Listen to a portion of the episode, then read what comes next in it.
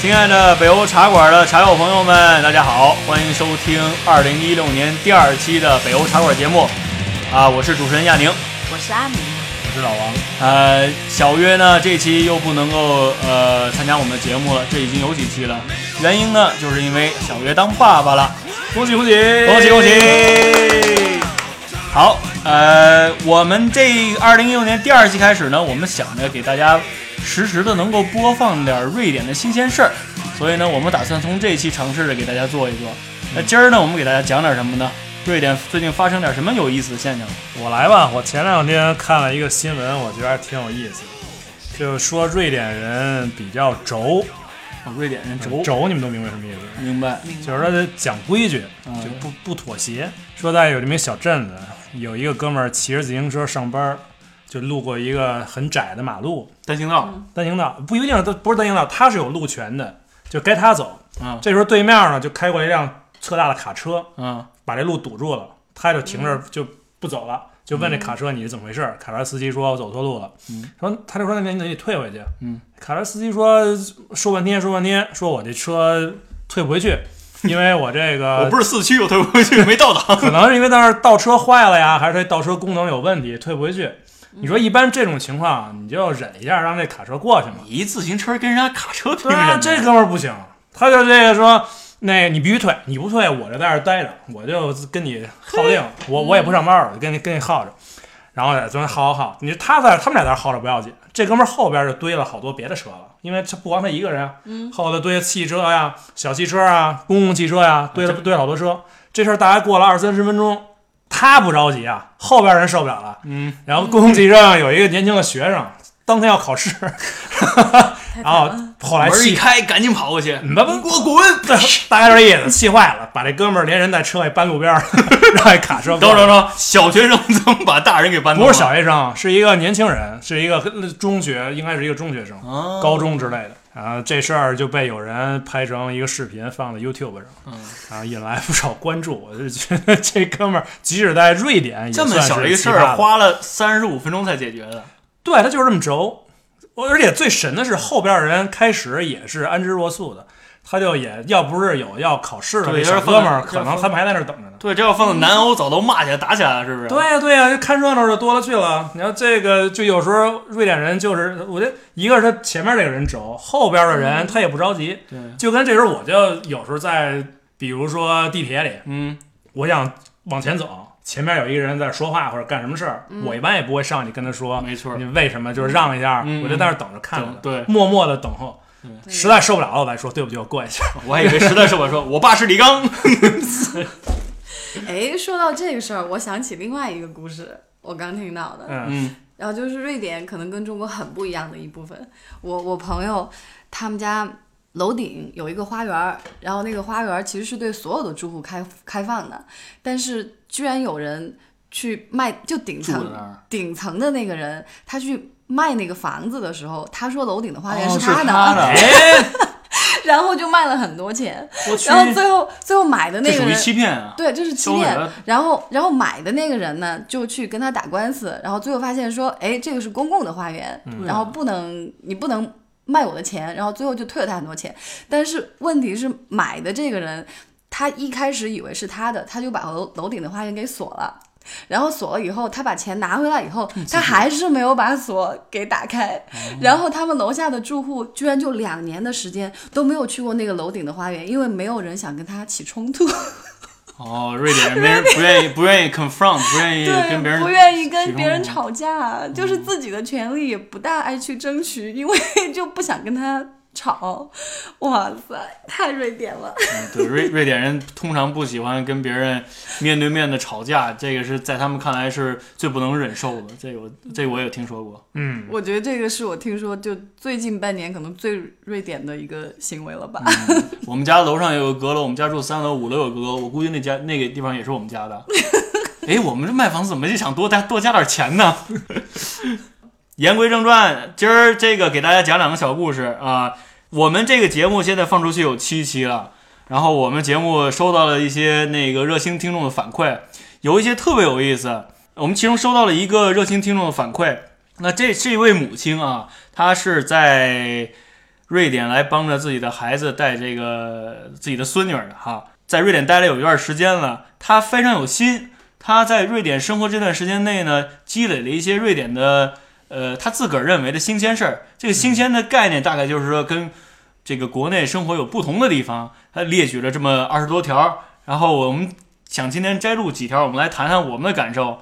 我们首先非常感谢这个这位听众，然后呢，希望有越来越多的听众能够呃发给我们越来越多的这个反馈。那我们今儿就摘取几条听一听呗。呃，这儿有一些写的还确实挺有意思的，比如说这个六这个月对六瑞月瑞八月典公休假司是从七月开始到九月放假，这个一旦放假，这个公司就基本就算关门了，就没人动了。这是怎么回事儿？我觉得都不是公司关门儿哈，是整个国家都关门儿对，这了。国家处于呃战战休状态，七月份就千万不要跟瑞典做生意。对，没办法做生意，都没人回答。你发邮件，七月份发的，等等等等到十月份呃九月初了才能才能回。对，是都是一个自动回复，一个月之后再找我吧啊。那个时候是不是正好幼儿园也放假是吧？你得嗯对吧？幼儿园放假的，然后呢，这个上班的家长也得放假，为什么得陪孩子呀？是吧？又这边讲究这个叫建立孩子跟这个家长之间呃亲密关系，亲密的关系，我也就纳了闷儿。那天我还在跟同事聊天儿，这个亲密关系，你说从小建立，为什么长大了以后还是分居呢？而且这个孩子跟这个呃老死不相往来这种，我觉得在瑞典还常有发生啊，挺奇怪的。他们老强调建立这种亲子的关系，结果老了以后，你还是给我滚蛋，然后我自个儿过我自个儿生活。突然冬天的时候，你看到一个老奶奶、一个老爷爷一个人推一小车儿在路上走，多可怜！有时候摔倒了也没人扶，哎，我这也和他们两方面吧，呃有些时候也是缺什么强调什么嘛。我们比如说老说我们需要精神文明建设，可能就一个意思，我们缺这个。 他们，他们，我觉得他们强调的是一种更自然而然的这种感情，跟我们相比，我们有时候。在中国，一部分是一定的社会责任感，或者说家庭的有一定责任感在里边儿。强调到后来，你必须照顾你的老人啊，嗯这种的。同时，他在成长过程中也强调每个人的这独立发展。嗯嗯，其实，呃，小时候这个感情到上学以后，基本就开始断了，并不是这并没有像我们一直延续到爷爷奶奶帮着带孩子呀，对对对，这个很长的一个延续度。嗯这个这从上学开始，基本就都搬出去住了，嗯呃，就有一段漫长的独立发展过程。嗯，我觉得特别强调人的独立性，这个是真的。然后这边的父母也没有说就等着给孩子得带孩子，就是嗯他有自己的生活，他自己会出去玩儿。经常有瑞典的朋友要找爸妈带孩子，然后爸妈说我要出去旅游啊，嗯， 就是、呃、那个你自己带。对，就没是错。可可能是这样的，就我觉得，嗯，这个是很大的文化差异。对，老爷爷老奶奶在大街上自己走，这为什么是一悲惨的事儿呢？不明白。人不是家我的能意思能是能走路，在一个人溜达溜达，偶尔摔个跟头，有人扶就行了呗。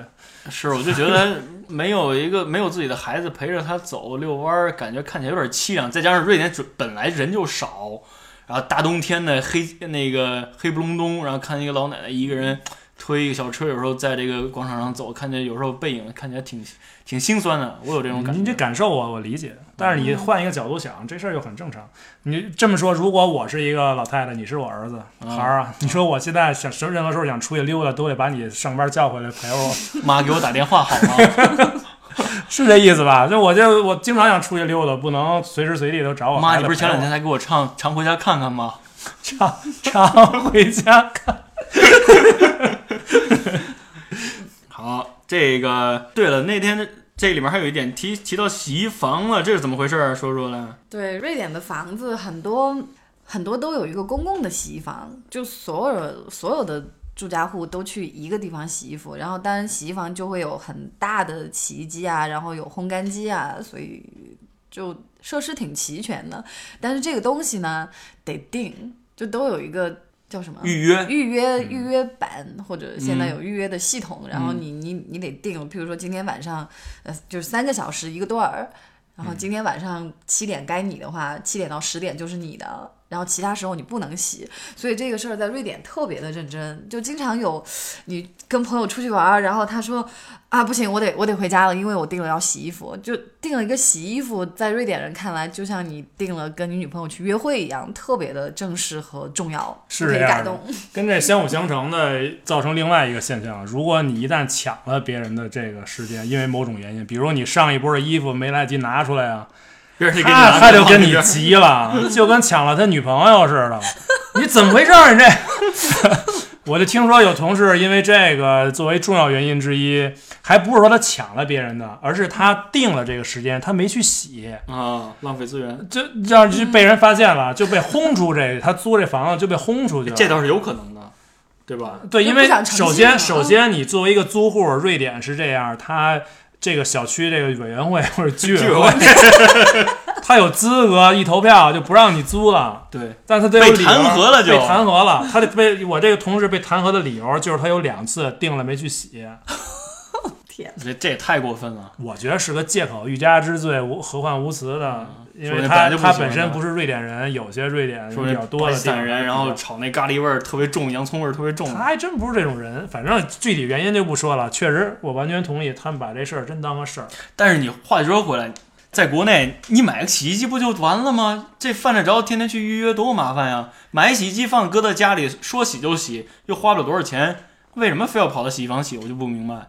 我觉得是一是因为他们一是有这个习惯了，然后二是洗衣房的那些设施的确比家里的要好得多，它的烘干机会特别大，或者有一整间房你都可以房子烘衣服，然后两个小时所有东西都干了。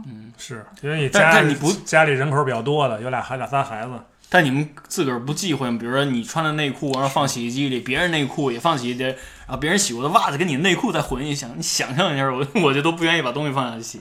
我是完全不在乎，别人我不知道。老王以后不要抱我，我我还真不用，你看我住这儿，我真只用自己的，就我是懒得下楼，懒得去定，嗯对，怎么去定？ 这就是。那那个是很大的文化差异。再看看还有什么？我觉得这个阿姨是吧，对，写的很有意思，很有意思，很有婴儿趣车因为。哦有些完全不婴同儿的车视角可。以上公交，那哎婴儿车上公交，这个我说说，这我也是刚当爹啊。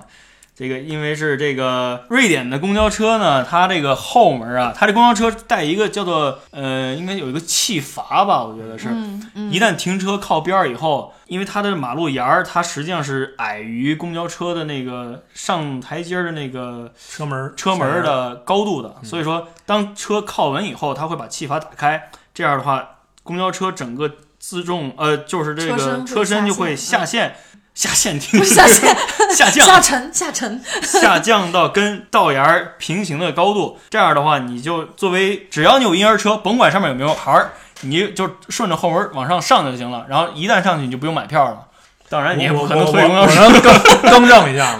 就是说，这当然方便是一个，另外不用买票，这也是需要强调一下。你要推着婴儿车了，是不用买这票嗯个的公交票的，没错，但是你的车里得有孩子，你不能为了逃票推空婴儿车上去，这是不行的。能推婴儿车的绝对不用逃票，婴儿车太贵了，在这边儿。那不好说，你弄一便宜婴儿车，你成天他为了不想买票，借的我听说过一事儿，这是以前我老板告诉我的。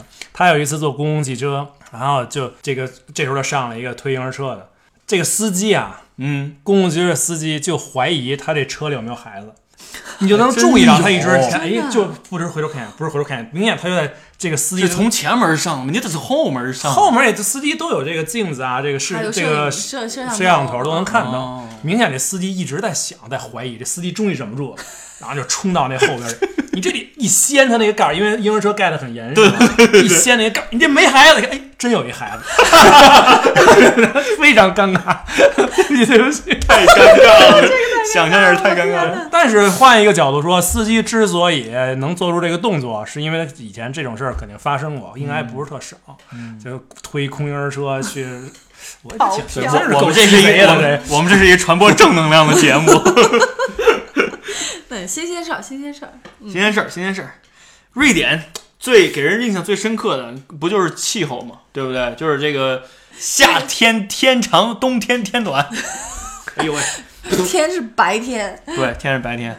多喜庆儿。夏天真是太棒了啊！夏天就是五点下班回家，还可以继续在外面玩五个小时左右，天才黑。但冬天就比较惨了，特别是放假的时候，嗯如果睡一个懒觉，很容易就把白天错过了，因为两点过天就黑了。那你说黑了干嘛呢？黑了就在家，做你想做的事儿，做你爱做的事儿。做你爱做的事儿，再简称一下叫什 么？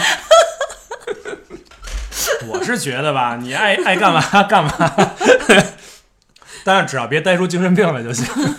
该发泄发泄，吃维生素 D 啊，这个很管用的，吃维生素 D 对对对很超管用嗯超管用。你因为你终日见不到阳 光，你必须得吃维生素 D 啊，才能这相当于是补充这个太阳能量，无论如何，瑞典的抑郁率和自杀率都是很高的。非常高。这当然和它漫长的冬天，呃，见不着阳光有关系。嗯是不是和还漫长的夏还天有睡不着觉有关 系？啊 都有这感觉这国家人还能还还能活下去吗？ 关系还 还跟人之间的关系比较的有关系，我觉得是。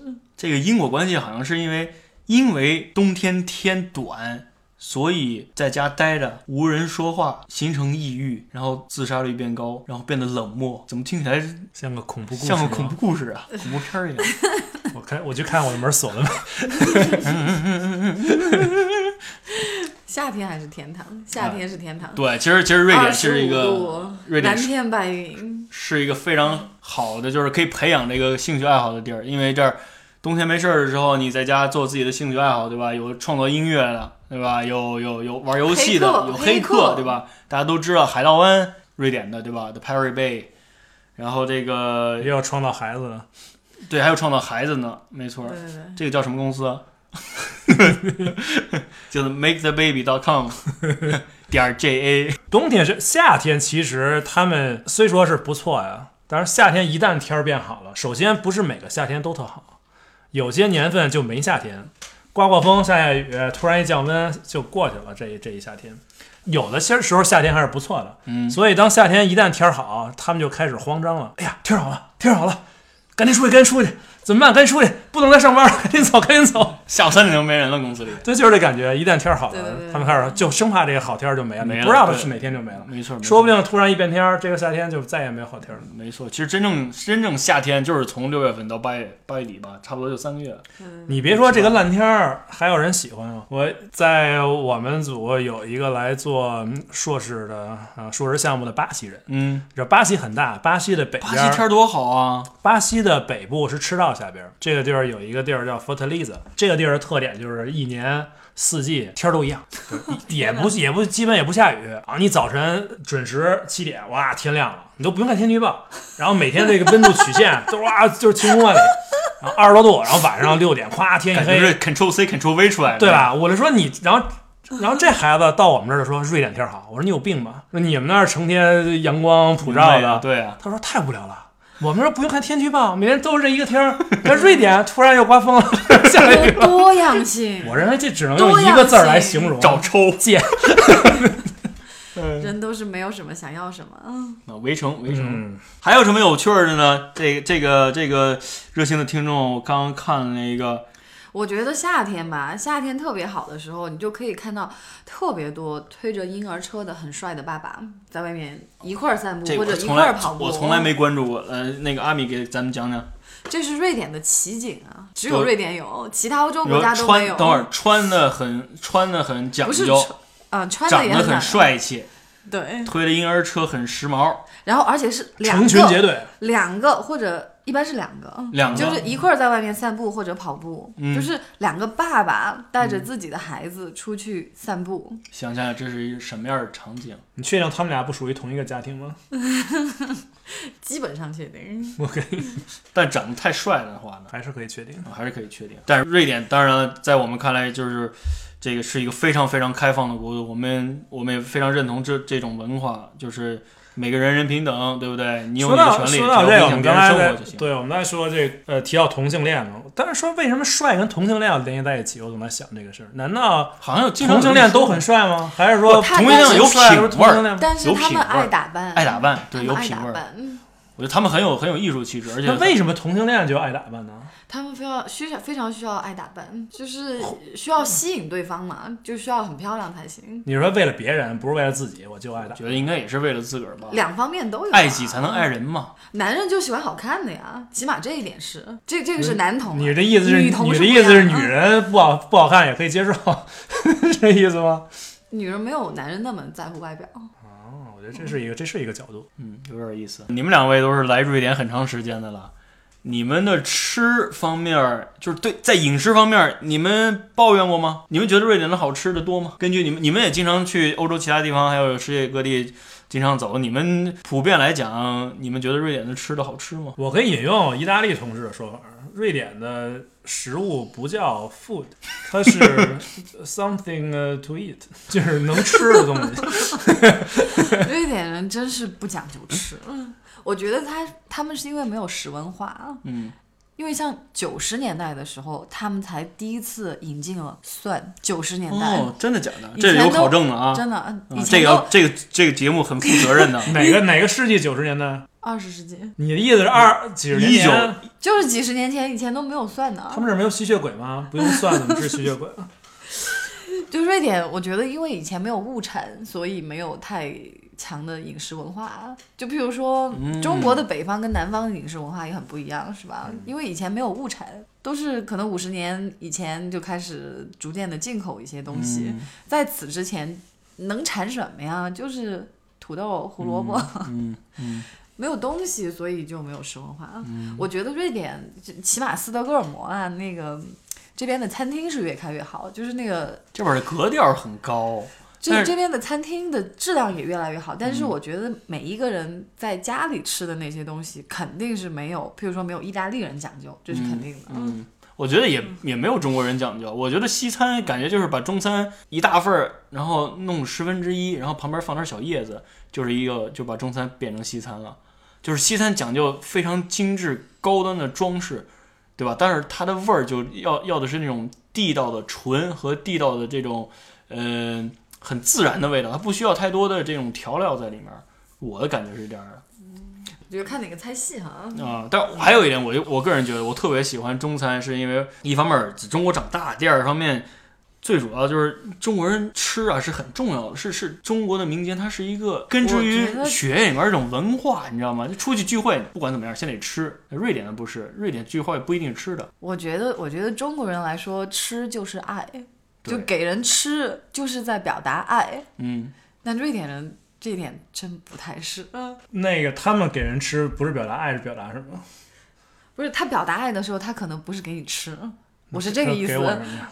给我钱给我钱吗？可以。是另外的。比如说中国人，你就是给人家做好吃的，带他去吃好吃的，然后我们今天晚上四个人刚刚表达了一次爱， 就民以食为 天，被被表达哎民了以食为天。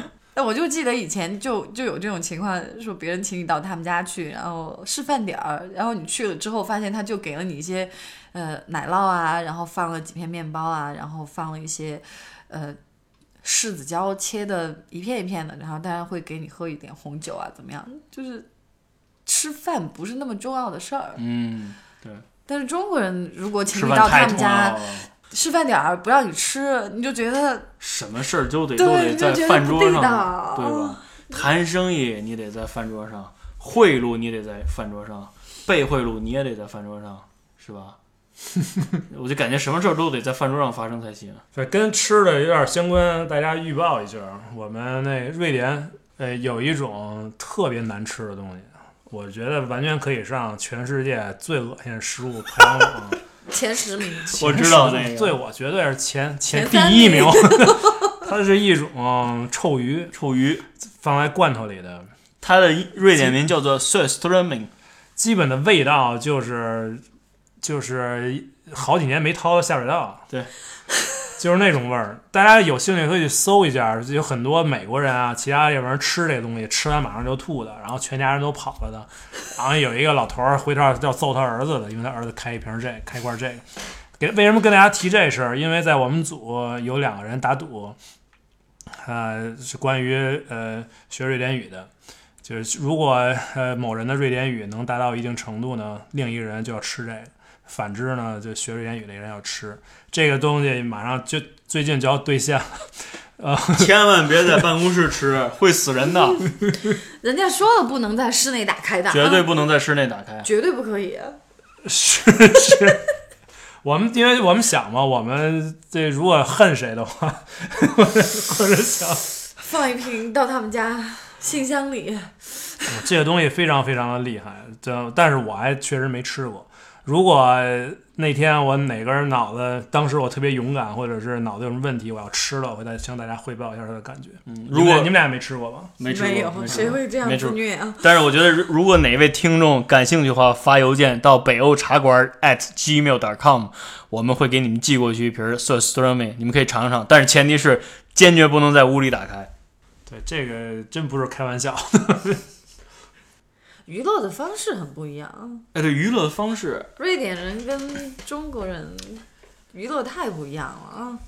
咱们中国人怎么娱乐？啊唱 K 对吧？打牌，呃，聊天儿，吃饭，但聊天按的时候摩，，聊天的时洗候脚都要做个什么，就很难是干聊不了聊的天啊儿。是按摩聊天儿啊，洗脚聊天儿啊。可以，你给我洗吧，我现在头上有个盆儿，我去倒点水。 我们还是吃饭吧， 都是表达爱，我们还是吃饭吧。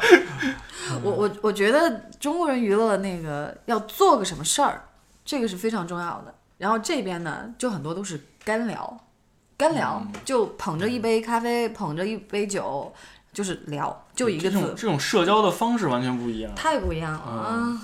而且社交聊的话题，我觉得好像这种广度也不太一样。就是我觉得跟中国人聊天更更容易能够亲近，就是好像是能够很容易的呃亲近感要亲密感强一些，亲密感。可能还是文化吧，我觉得主要是文化差异。啊和母语还是有一定关系。你开玩笑你也知道怎么开，还有什么不一样的呢？我们都知道，这瑞典至少我们斯德哥尔摩地区，呃，它的空气环境质量比较好。然后他们是怎么样做到这个，比如垃圾回收，对吧？然后怎么样控制这个呃车流量在市中心？那据我们所主知要，靠人少嘛，他就这么点儿人，不嗯怎么 但是但瑞典的垃圾，我比如说我那天读了一篇文章，他说瑞典的垃圾就百分之九十九都已经回收成热量了，他又把它烧掉，嗯然后拿来取暖取暖，然后最后所有的废气过滤，然后废水过滤，就最后只有百分之一是拿去埋的，嗯拿拿到那个垃圾。填埋场，嗯然后其他的都被回收利用啊，嗯我觉也得这和一它点非常的牛。啊分类是一个基础。分类实在是这里是太棒了。我记得我刚来瑞典的时候，我非常不适应的就是。之前在国内生活都是把所有垃圾，甭管它是有机无机、塑料纸壳、呃皮儿、电池都扔一都扔一堆儿，然后楼底下物管对吧？一扔，第二天早上他就把那个大桶就拿走了。这边儿不，这边儿你得分类分好，对吧？报纸和信件还得分开，报纸是报纸，信件属于日常生活垃圾。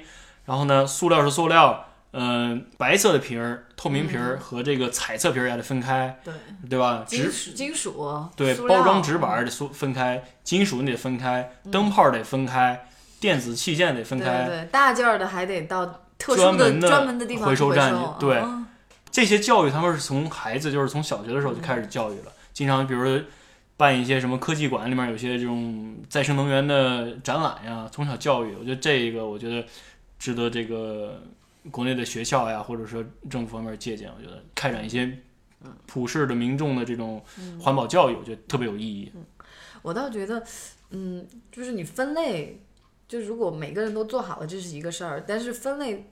之后嗯整个怎么去处理？我觉得那个是整个一个系统，还是蛮大一个对，工其实程是的一个嗯工程，真是非常一个里大面的后面有很多的工程科学思想在里面，我觉得。对，相辅相成。因为你想，如果你不做好，你现在觉得偷点懒，对吧？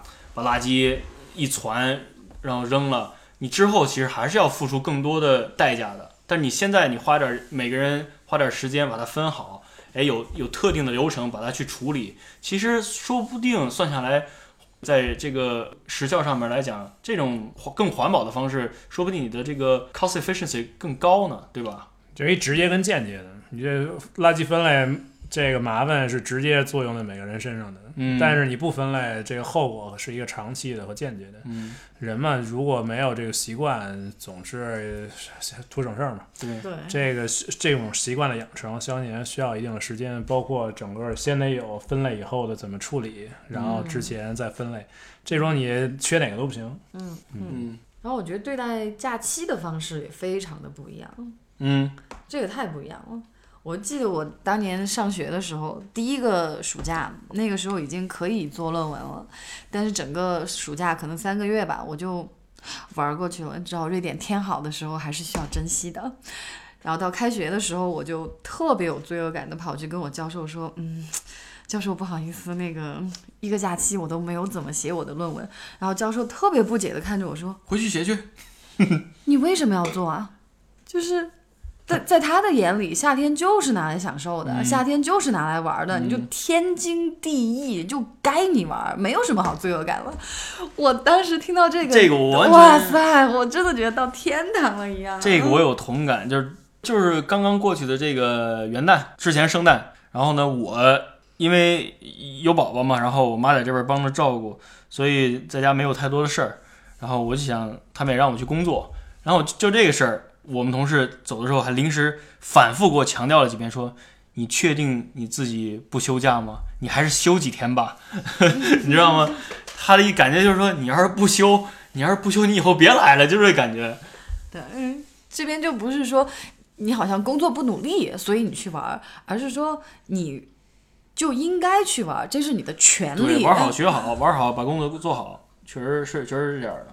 换句话说，你想国内是怎么回事？国内大部分都是老板不走，你不能走，对吧？即便在那儿看什么呃 xx 点 com 之类的，然后你也你也必须得装个样子，必须在那儿继续工作。老板没走啊，你你不能走啊，不然你以后把时绩间效熬够对啊时间得熬够啊，你绩效考核不然就就上不去了，没奖金了，没有年终奖了，对吧？目标完不成了，这个我觉得完全可以改。凭什么说我坐那儿一直工作十二小时，效率就就就会比你工作只工作八个小时就高高很多呢？不一定啊，你浪费时间啊，还不如把时间有效时间拿回家陪家人，或吧，对吧？或者出去找找女朋友，休息一下，聊聊天儿，逛逛街，调整一下，挺好。就对玩儿的一种尊重吧。嗯啊，对，哎，老王阿敏，你们上大学的时候出经常出去吃烧烤吗？你是说烤羊肉串儿、撸串儿吗？呃有有有，差不多，北京是撸串儿，成都是那个烧烤嗯，啊、串串香，串串香。嗯，经常出去吃是吧？对啊，在这边怀念吗？怀念。是吧？这边晚上去哪儿吃夜市？这儿哪有夜市？啊早市有吗？没早市吧？煎饼果子有吗？没有吧？还真没有，是这边就是下午五点半，所有商场咵齐刷刷的就全部关门了，哪儿都去不了，只能回家，没人营业，特别奇怪。周末该是赚钱的时候了，节假日该是赚钱的时候，照样人家就就就关门儿，嗯，为什么就不做生意呢？对吧？还是像刚才说的那样吧。放假和生活很重要，对任何人都很重要，对任何人都很重要。对，包括开店的，包括营业的。不过现在现在那种开得很晚的商场越来越多，嗯哪儿有啊？有吗？好多商店都哪八个点半关门的啊。 seven eleven， Orleans、哦 Orleans，然后什么 mall，这对些都 mall 是九点。 ，Mall of Scandinavia。我觉得还有一点很不一样的，就是可能对宠物的态度非常的不一样。这边养宠物真的跟养人是一样的，啊人就是像人一样来对待。我朋友他们家他没有孩子，然后两个人养了一只狗，然后那只狗每天都要去上幼儿园，因为他觉得狗不可以在家里待超过，比如说四个小时，好像这个是法律好吧？像法律有保护，嗯法律都说四个小时，然后他们家那只狗就真的是当孩子来养的，嗯所以每天都要去上幼儿园，早上要去送，晚上要去接，雷打不动。而且那个幼儿园，像这边的小孩上幼儿园是免费的，嗯然后狗上幼儿园每个月要三千多 块钱，而且狗比人贵。而且我们那个市中心的那几个岛，这种狗的幼儿园还特别翘，所以你还你还得花一些功夫才能报上名。我觉得挺有嗯狗意幼思儿园学什么呀？学儿歌。我们的祖国是花园。棒棒。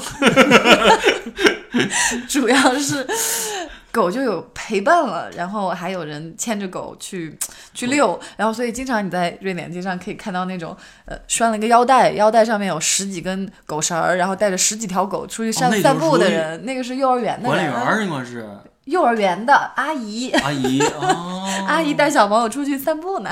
嗯，有点意思这个。嗯，这这这跟国内不太一样。国内的话，你可以关在家里，对吧？旺旺也没人管，还可以防小偷。这边这边对那个动物心理的保护是非常非常重视的。对，包括杀的时候，对，因为这当边然不是狗了，我这 个就是说吃牛肉啊、猪肉这种，对啊对很多其实这是有道理嘛，说对他们这些动物死之不放血的前，肾上腺激素疯狂的爆发，这些你想那排毒死之前的难受就很痛不苦、好害怕、对很痛苦、难受，啊各种激素全身都是。对对对，有没人错说这种肉不好，也说不定有人就喜欢吃激素呢。但是这边儿肉为什么很多就是从国内来的这个呃朋友们都抱怨说这边儿肉有不太好吃，有点腥味儿，主要是因为这边儿不放血。对，嗯，电死，对，都是一般都是电死 的，不先像国国内都是国内都是呃叫什么点杀是什么？不知道直接砍这个斩首啊吧。对这个地方，我觉得我们要呼吁一下，就是，呃，国内的相关部门，这个应该有法律去保护更多的这种弱小的动物。就食我们要食的矫情，不不能叫矫情，这个叫做还是要有善心嘛，对吧？你吃归吃，但是要有善心嘛，动物也有感情感的，对吧？所以说，我觉得应该这个动物保护协会更多的呃，在这方面多做一些工作。今天我们借着这位热心听众的来信，我们跟大家聊了一下瑞典的一些新鲜事儿。呃，我们在这儿非常感谢这位热心的听众， 是的，呃，同时呢，我们也希望更多更多的听众能够跟我们互动起来。没错。有什么问题您尽管问。对，那我们开通了什么渠道呢？知乎、微博，微信，没错，微信公众号。呃，在微信公众号里面搜索“北欧茶馆”，在知乎和微博里面搜索“北欧茶馆”。呃，墙外的朋友呢，可以输入三 w 点儿北欧茶馆点 com 跟我们留言互动。那我们今天这期节目就先到这儿了。就先到这儿了呗，非常感谢大家陪我们一起度过这半小时，谢谢大家的收听，下次再见喽，下次再见，下次再见，拜拜拜拜。